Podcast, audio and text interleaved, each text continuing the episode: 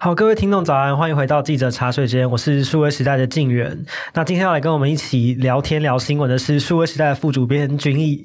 大家好，我是刚从美国回来的君毅。君毅上个月，哎，是上个月吗？呃，九月份的时候，九月初他去了一趟加州的迪士尼。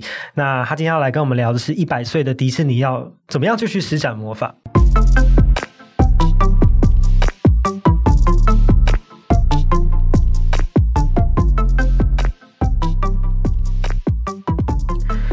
君毅去的这个活动，这个采访的行程是，呃，要去参加一个叫做迪士尼 D 二三的博览会。那一开始先帮他科普一下这个活动的背景哦，它是从二零零九年开始，迪士尼每两年会在加州举办一次的活动。那这个名称呢，D 就代表是 Disney 这个名字的字首，那二三呢就是迪士尼成立的年份，一九二三年。那所以这个活动其实每一年都会吸引非常多的全球的迪士尼粉丝去参与。所以呃，可不可以先请君毅跟我们分享一下，到底 D 二三它是一个什么样的活动？它到底现场有什么东西？其实 D 二三它主要就是像敬原刚才说的，它主要是一个 for 粉丝的活动，所以在。加州的迪士尼乐园以及它旁边的安娜汉会议中心里面，就会聚集了非常非常多的粉丝。那我在这边给观众一个想象好了，就是安娜汉会议中心，它是一个非常大的会议中心嘛。然后走进它的一楼，有一个非常大的展场，你可以把它想象成 maybe 台北会议中心吧，台北国际会议中心。对，然后它有一个非常大的展场，然后里面就会有非常非常多的摊位。那这个摊位有迪士尼自己的摊位啊，然后也会有迪士尼的粉丝去摆摊。他们摆摊可能就会卖一些迪士尼的周边啊，或者是他们会在那边交换徽章。他们很喜欢一些小小的徽章。嗯，然后在现场会有非常非常多角色扮演 cosplay 的迪士尼粉丝，然后他们会打扮成自己最喜欢的角色去现场。那除此之外的话，这个算是呃现场可以逛的地方嘛，就是摊位的地方。嗯，那除此之外，迪士尼本身也会举办非常多的活动。那比如说，他们会他们会独立，比如说乐园的活动，然后电影 IP 的活动，然后或者是串流的活动这样子，然后在两年一次的 D 二三跟粉丝们分享他们目前最新的进度。嗯，那比如说漫威，他们就分享他们要跟 Pokemon Go 的开发商一起制作游戏。嗯，但像他这个也是首度发布，然后就是在 D 二三里面，他们算是给粉丝一个福利，就是因为。其实去这个是要门票的啊，一张票多少钱？忘记了，但我记得弄下来好像也要三天，要快一万块哦，快一万块哦，所以它是一个三天的票，你可以参加三天的活动。嗯、对对，那当然你也可以买单天啦，但是就是那个票价也是算蛮不菲的，而且就很多人会打扮去啊，对对对，所以其实它其实三天就是比较沉浸式完整的体验。对对，所以他会为了会给粉丝非常非常多的福利，那就像是嗯，在因为他们即将要上映，比如说像《阿凡达二》。他们也是迪士尼旗下的 IP 嘛，那就是即将要上映了。他们也在现场公布了片段，他们就在现场直接发 3D 眼镜给全部的粉丝，嗯，然后大家就可以看部分的阿凡达片段。然后又或者是他们的影集啊，即将要试出的新影集，比如说嗯，星际大战系列的曼达洛人，他们也会事先预告说，哎，我们可能会推出什么样的影集。然后当然也会有很多的明星到现场啦，所以大家可能就是可以去追星。那就像他们讲的，他们主要就是为了。服务粉丝嗯的活动，嗯，所以在各个面向去满足粉丝们的期待，或者是给粉丝一些福利，算是他们这次活动里面比较重要的亮点。所以今年这一次算是疫情之后第一次举办 D23 吗？嗯，他们其实应该在二零二一年就要举办了，因为两年一次嘛。他们上一次举办是二零一九年，那应该是要在二零二一年举办，但所以因为疫情的关系延期了一年。哦，那你自己目测体感去的人多吗？超级多诶，非常多。非常多，就是你你要你要买一个热狗都要排超久的队伍才能买到，而且除了多之外，分享一下，美国人已经没有在戴口罩了，嗯，就是他们已经算是一个已经回归正常生活。那军艺去的时候有戴口罩吗？嗯，我戴的很紧，亚洲人都 戴紧紧的，很怕感染。对对对对。所以君毅觉得迪士尼有魔法吗？其实我觉得我们也是大人了嘛。但是你真的到会场的时候坐下来，嗯、呃，因为我不是一个很完全的漫威粉丝，我以漫威来举例好了，是我不是一个很完全的漫威或者是星际大战的粉丝，我就是都有看，但是我可能没有像那些粉丝一样这么热、嗯、热爱的那些文化，对，但是我每一集还是都会看。但是他们在现场，比如说他公布新一季的曼达洛人，公布新一季的呃漫威电影、漫威影集的时候，现场的那些粉丝的欢呼声跟惊呼声，会让你好像真的进去到他们的这个群体里面。我是说群体，不是说迪士尼的世界，是进入到迪士尼粉丝的这个群体里面。铁、嗯、粉圈圈，对，就像是他们也公布了呃彼得潘的真人电影，然后呃试出了呃小美人鱼的预告。虽然那个预告就是大家讨 讨论很多，对，但是在现场，你真的会觉得那真的是一个很纯粹的粉丝的力量。他们今天来。就是为了看他们喜欢的东西，看他们喜欢的 IP，然后他们真正受到了这个独家的，因为他们真的是因为现场也不能录影，对，他们现场非常严格，就是他要播预告的时候，全部的灯会暗下来，所以你的手机会亮嘛？就如果你要、嗯、你偷拍就会非常明显，那个警卫会拿一个很像探照灯的手电筒，然后指着你，然后说叫你把手机放下来，所以在那一场就真的是粉丝独享的，我觉得。我可能没有这么相信所谓的什么迪士尼魔法，或者是我们是不是说从小就是一个迪士尼孩子？因为在美国，其实有非常多人是从小看迪士尼，或者是他们每一年都会去迪士尼乐园，是他们很重要的文化的一部分。对，对，但是高雄哎，不是高雄，台湾还没有迪士尼。我我应该会有，我看是不是透露，就是台湾还没有迪士尼嘛，所以我们可能对于这个文化没有沉浸的这么深。嗯、我们有力宝乐园了。好，谢谢。好了，但是或许这种铁粉这种独家的感觉，就是大人世界的魔法。对，而且真的你可以感受到这种感觉是有点鸡皮疙瘩的。嗯、就算你不是真的是那个迷的话，对对对，所以我觉得。如果你有一点点喜欢，我就就去看看，嗯，真的是一个蛮有趣的经验，嗯。所以提到迪士尼，大家一定很快想到就是刚刚君一提到的这些乐园啊，或者是电影的 IP 角色。但是其实这几年大家如果看迪士尼的话，他们也非常积极的在做转型。那其中一个很受到瞩目的产品就是他们的串流服务 Disney Plus。那 Disney Plus 去年也在台湾上市，对，台湾也可以使用这个串流的服务。那也帮大家简单科普一下，就是 Disney Plus 他们旗下不是只有迪士尼的内容，它还包括了。像是漫威啊、星际大战啊、皮克斯啊，呃等等的，还有什么国家地理频道这一些的内容，来建构它整个串流平台的内容的骨干。那也跟大家分享一个很有趣的数据哦，呃，最新的数字是 Disney Plus 的订阅数已经达到了二点二一万，那超越了 Netflix 的二点二亿。那大家可以有一个概念，就是 Disney Plus 它其实才推出了短短两年的时间，那 Netflix 在前面其实已经耕耘了大概十五年的时间，所以它的这个成长的速度是非常快的。那包看到今年八月份最新的呃财报数字的话，迪士尼两百一十五亿美元的营收当中的串流服务的占比就达到了百分之二十三，这应该算是相当相当多的一个比例。所以就现在这样请教均一，就是说对迪士尼这样子一个即将要百年，他们已经百年了吗？他明年百年，明年百年的这样的一个企业来说，Disney Plus 对他们来说是一个怎么样的存在？其实我觉得我们应该先更具体的来说，Disney Plus。是其中一个服务，他们订阅数超过两亿多的这个数字是包含 Disney Plus、嗯，Hulu、ESPN Plus 以及呃在东南亚的 Hotstar，我们整包一起算，整包才算两亿多订阅，所以单论 Disney Plus 是没有到这个数字的。但我们如果是从迪士尼所有的串流来看，他们是超过 Netflix 的。是那。当然，超过也只超过一点点啦。嗯，他们如果从数字看，其实是超过的没有很多。嗯，他们推出的时间是差蛮多年的。对对，但是 Netflix 它就是包含了它教育市场嘛。对。然后呃，Disney Plus 又因为疫情的关系，大家只能关在家里面看这个，所以 Disney Plus 这个平台，它其实，在对于 Disney 来说，它大部分承载的是他们的 IP 在利用。嗯，因为他们大家都知道这些。存在于迪士尼很有价值的东西就是 IP 嘛？对。那这个 IP 他们过往就是用院线的方式拍电影啊，去跟大家分享这个事情。嗯、但是现在就是一个串流的世界啦，嗯、再加上电影就是再一次再提到，因为疫情的关系，前一段时间就是也没有这么大家也不敢去电影院嘛。对对对。所以他们这些影集就全部都放到 Disney Plus 上面，所以对他们来说，这算是一个蛮我也不也不能说勇敢，我觉得算是必要的。转型策略，刚才就像金源提到，从营收上面也可以看得出来。对，但是大家可以比较 tricky 的去想说，其实 Disney Plus 的数字是非常好看。嗯，不要说就是包含刚才那一大包嘛，包含呼噜什么，它加起来数字很好看。但是其实他们很大力的在促销。那像包含这个月，我记得应该是这个月吧，嗯，就有近将近半价的促销，嗯，又或者是他们跟 Salesforce 有 bundle。嗯、就你只要买 Salesforce，嗯，就，就送整包送你这样，他就送一些迪士尼的呃账号，所以这个数字是不是纯付费订阅数字？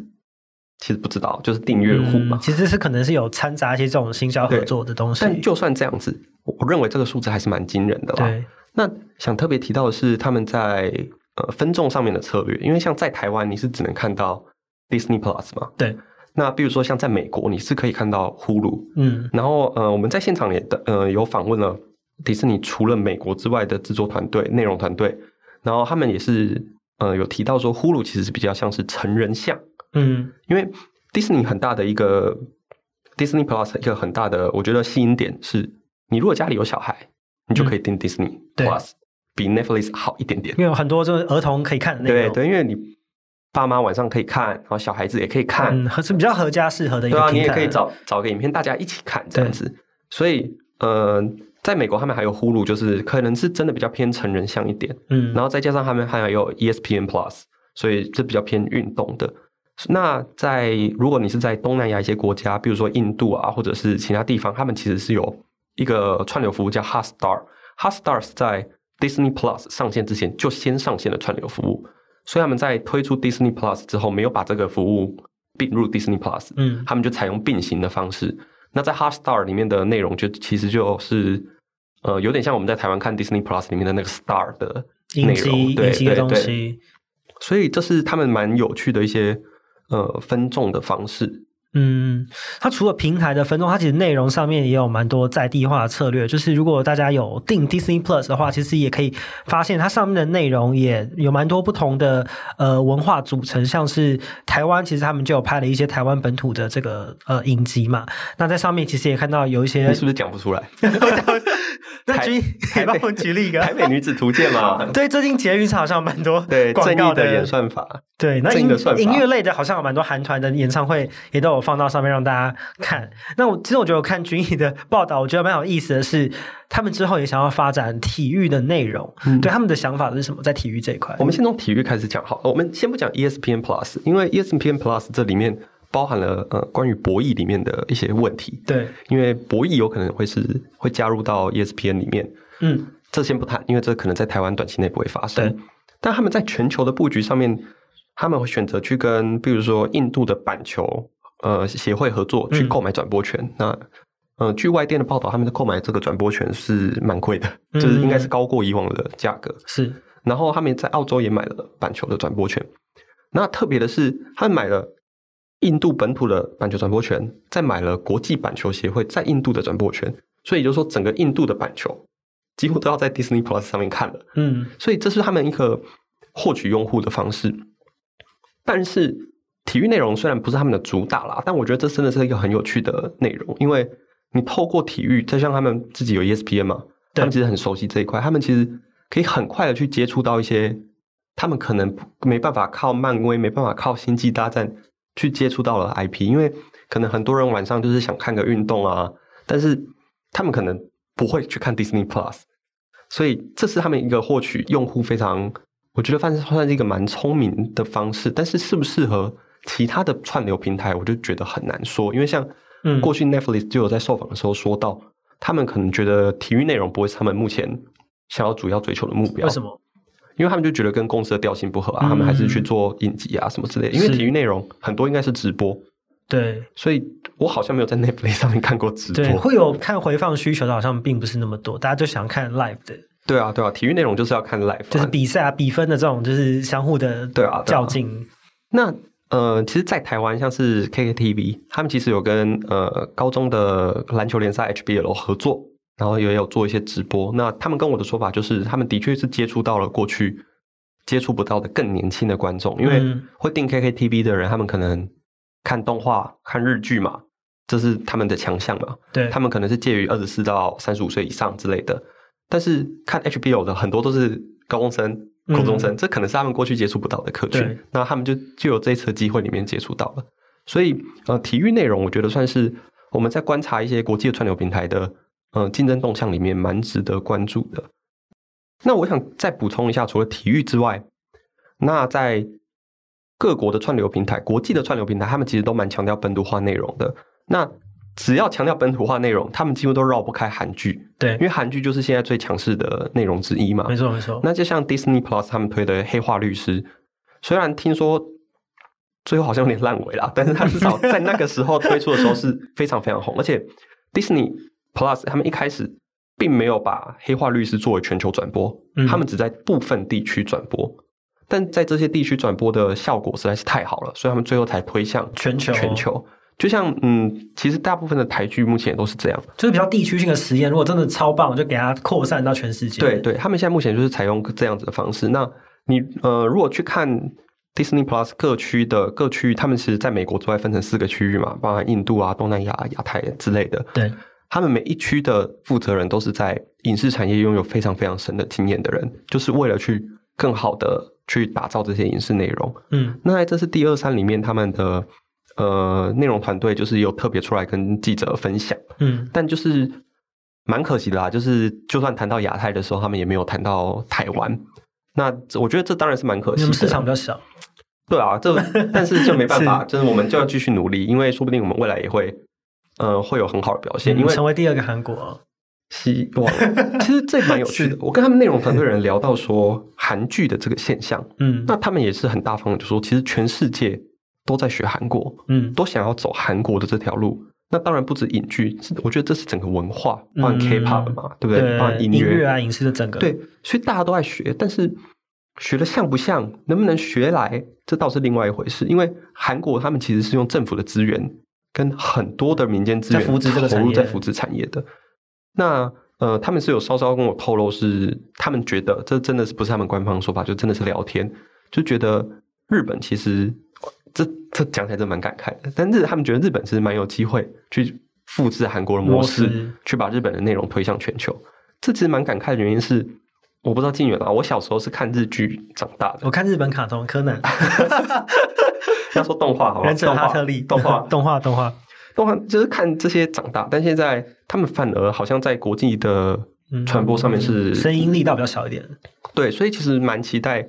趁着这些串流平台都在投资本土内容的时候，日本内容能不能呃趁着这个机会就是重新发扬光大？嗯、那最后就是音乐，就是蛮有趣的，因为我们在这次的第二三的过程当中，Disney Plus 就突然上架了 BTS 的洛杉矶巡回演唱会的实境嗯记录，它不是实境啊，它是纪录片，纪录片演唱会纪录片。对对对，那他们的说法是，他们认为 BTS 的粉丝们都很喜欢惊喜，所以他们在没有任何预告的方的情况下。就上了这个纪录片，那他们也提到音乐会是他们未来非常重要的内容方向。这其实蛮容易想象的，就是我们小时候看的迪士尼卡通都会唱歌嘛，对，所以其实他们就是一个非常以有音乐底蕴的一个公司。哦，所以就会是比如说演唱会的记录，或是像你刚刚提到 BTS 这种演唱会的纪录片这样类型的内容。对对对，我记得 BTS 他们应该不在去年是跟迪士尼是有。签约的，签约的，他们的母公司是跟迪士尼有签合作约，独家在他们上面上的，目前是独家的，在那边上。那你就知道，BTS 在全球的粉丝数量应该是、嗯、非常惊人，影响力非常大。他们的影响力真的是非常非常大。嗯。那其实平台上面这么多的内容，还要持续的吸引大家去看，这其实背后一定是要有魔法。那刚聊了很多线上的策略，这次均一很难得就是亲自到了加州一趟。我想要最后跟听众分享一下现场的这种魔法的创造是怎么样产生的。我在均一的报道里面有读到一个非常特别的工作，在迪士尼乐园里面，这个工作叫做幻想工程师 （Imagineer）。所以这个工作他们到底在做什么？他们怎么样去变出魔法，说一个好的故事？其实，嗯，幻想工程师是在华特迪士尼本人，就是他们的创办人本人，要盖第一座加州迪士尼乐园的时候，他找来的第一批员工。嗯，他们在那个之前是一家电影公司嘛，他们推出一些很有名的动画。他们为了要盖这个乐园，所以他们找了建筑师，他们去找了顾问来。对，但华特迪士尼很坚持要把做电影的人带进这个团队，因为他认为建筑师跟顾问。没有办法重现他心里面想象的那个迪士尼乐园。对，他觉得要美术的人才加入，才能把这些东西都化为真实，就很像一个片场的感觉。只是他是用游乐园的形态呈现给大家。对，他其实是模拟的感觉。那渐渐的，他们为了打造出迪士尼心里的那个乐园的感觉，他们必须有很多科技的成分加入。所以，呃，像是如果我们去看在迪士尼里面有一个有一个厅叫林肯厅，嗯，它里面就是有有一尊林肯，就是美国总统的雕像，不是雕像，它算是机器人哦，机器人哦，这么酷，对林肯机器人，对，但是它是真人的样子。但我们现在看，当然会觉得没有很真实啦。但是你把它放回以前迪士尼乐园的那个年代，在那个年代是很惊人的一件事情，因为那时候在那个年代，光是音讯，就是声音要跟动作有所配合，对，就是一个很艰巨的任务。说像机器人发出声音这样子的一个心态，对，那个年代就是非常少见的事情。对啊，对啊，它它因为它不是单纯的放卡带。你知道卡带，它是要配合，就是不是单纯放音效，它还是要配合那个人、那个人物、那个机器人的动作。对，所以那时候对于他们的那个时候来说，他们是要去突破很多科技的限制。对，那比如说他们有一些鬼屋，他们为了要创造真正吓人的体验，他们就是要去研究怎么把光投影在。我们是呃鬼屋里面的各处场景上面，对，然后才能营造出那个够够可怕的氛围。对，我们现在想起来会觉得好像是一件很简单的事情，但你要想想看，那时候的投影机可能超大一台，嗯，他要到底要怎么做到这些效果？所以他们叫做幻想工程师部门。那他们要做的事情就是让幻想成真。这真的是一个蛮有趣的部门，就是它的主要工作就是打造乐园，那包含还有游轮，然后呃以及。呃，一些比较实体的设施，所以它这个部门里面，他们根据他们自己的说法，是涵盖了超过一百四十种学科，那包含美术啊、建筑啊、灯光、声音啊、啊建筑设计啊，各种软硬体各种专业的集合。对，那包含比如说像呃，Space Mountain，就是飞越太空山，或者是小小世界，像这些到现在都还是很有名的游乐设施。嗯，他们其实都是在四十年前就被打造出来了，所以他们已经到。过了四十年，他们当然是中间会有去不断的改造它的形态、呃、形态设施的，maybe 换个椅子，总之要换个椅子什么的，它、嗯、就是不停的迭代更新。对，但你要想，这个概念是他们早在四十多年以前就定下来就就定下就提出来的概念，所以呃，这个部门到现在，他们其实都还是很仰赖这个部门去打造一个最新的体验。那他们在这一次呃第二三的活动里面，算是比较新推出的一个游乐设施。这样这样算暴雷吗？没有，大家大家还是可以自己去玩。可以去。对，但我还是稍微讲一下，是它里面就是一个跟蜘蛛人联动的设施。然后，嗯、呃，你就是坐在一台机器里面，然后啊，你前面会有一个荧幕，然后你必须要像蜘蛛人一样伸手出来喷丝，然后打里面的坏人。好，这样这样可以想象吗？可以，可以。那你在喷丝的时候，你不用带任何的器具。它就是透过镜头去影像辨识你的身体的动作侦测，哇，然后直接就能去去喷湿，然后呃，你也可以像是真的湿吗？还是是特效的丝？在在画面里面，哦，画面湿，对。但是你想起来，其实还是蛮厉害的，因为它其实判断的很准，就是你手不管怎么伸出来的角度，因为老实说，就是我有有点对不起我当时的队友，我就是没有很认真在玩，我就是在测试它到底多准是是，对对，它到底能辨识到多准那个喷丝，就是其实你就是手。幅度没有很大，它也辨识得到，然后它也能辨识到你是想要把这个丝拉回来，还是要还是你只是伸手要去射下一个丝。所以其实他们的设施虽然大家可能体验完之后哦很好玩，但你去想想看，背后其实都是呃蛮惊人的一个科技技术的展现。嗯，那另外像是呃，因为他们呃推出了新的园区是复仇者园区嘛，就以前不是会有很多公主走在迪士尼乐园里面吗？对对对，未来就会有很多。复仇者联盟的角色都在那个街道上面，对，你就可以跟他互动什么的，所以他们就特别打造了复仇者园区。那其实美国人他们非常非常喜欢蜘蛛人，嗯，就蜘蛛人在他们文化里面是扮演一个非常重要的角色。那你如果想到蜘蛛人，你当然会想到说，哦，他可以在各个大楼里面之间摆荡。那么为了做到这个效果，因为你也不太可能叫一个真人去摆荡，因为 蛮危险的。特技演员，对，你就算找特技演员，其实他每一天如果要摆个十次。他只要实物上实物上难度很高，对，失手任何一次就惨了，嗯，对，所以他们其实就打造了一个机器人，专门在做这个摆荡的动作。其实这你到现场去，你会觉得很酷，因为你其实看不太出来，你只是觉得，哎，他怎么掉下去就不见了？哦，其实蛮逼真的，是不是？对，因为他就穿蜘蛛人装嘛，所以远你其实远远看不知道，就会觉得是一个真人。对，因为他们真的是那个协调的身体的协调性是打造的蛮好的。那他们当然会有一个真人先在前面演一下，然后跑到后台去换成蜘蛛人机器人去做这个摆荡的动作，然后再由真人出来。嗯，那如果就像之前，如果我们就是常常在看科技新闻的那个波士顿的那只狗叫什么？波士顿动力。嗯，波士顿动力就那个机器狗，特别特别可怕的那个机器狗。它走起来就是晃晃的，对不对？你就知道，其实整个机器人要做到很协调是一件很难的事情，很困难的事情。没错。那他们机在迪士尼的这个幻想工程师部门里面，就做出了一个可以做到很顺畅摆荡的机器人。其实都这都是我自己会觉得看的时候就觉得很感动。会感动是感动吗？感动有点太夸张了吧，就觉得很佩服啦。对，你们真的是花很多心思心思在细节上面，而且你也知道这些成本很难估计。就你用想的，就我们以企业经营的角度来说，你要容忍公司里面有一个部门不断的去实验，不断的去失败，不断的去打造一些很昂贵的东西，是为了给游客有一个好的体验。嗯嗯，那你的当权者要怎么去平衡这个？嗯。支出与与收益，它并不是一个另外收费，它就是乐园里面的一个元素。对啊，对啊，对啊，所以就觉得啊，当迪士尼的 CEO 应该也是蛮困难的。那这个工作薪水高吗？这个我不知道，我再我们我们可以再问问看。好，我觉得集了很多专业，应该也是一个难度蛮高的工作，而且需要很多高度的专业知识。对，我们有向他们提出询问，就是说，哎，有没有台湾的幻想工程师可以接受专访？那他目前还在筹筹备当中。然后说有台湾人。不知道哎、欸，但我知道有台湾人过，嗯，只是不，只是不知道现在团队还有没有就是了。对对对，嗯，其实这些科技就是魔法，就是其实魔法就是科技。没有没有，不是有一句话是这样讲的吗？魔法只是尚未实现的科技。嗯，那实现了也算魔法吗？实，实现了就是科技嘛。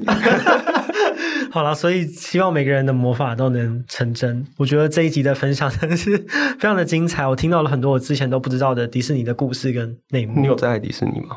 啊、哦，我喜欢国家地理频道。好，这样也算迪士尼的一环。好啦，希望大家的魔法都能成真。好今天非常谢谢君毅跟我们分享。好，这就是这礼拜的记者茶水间，我们下集再见喽，拜拜，拜拜。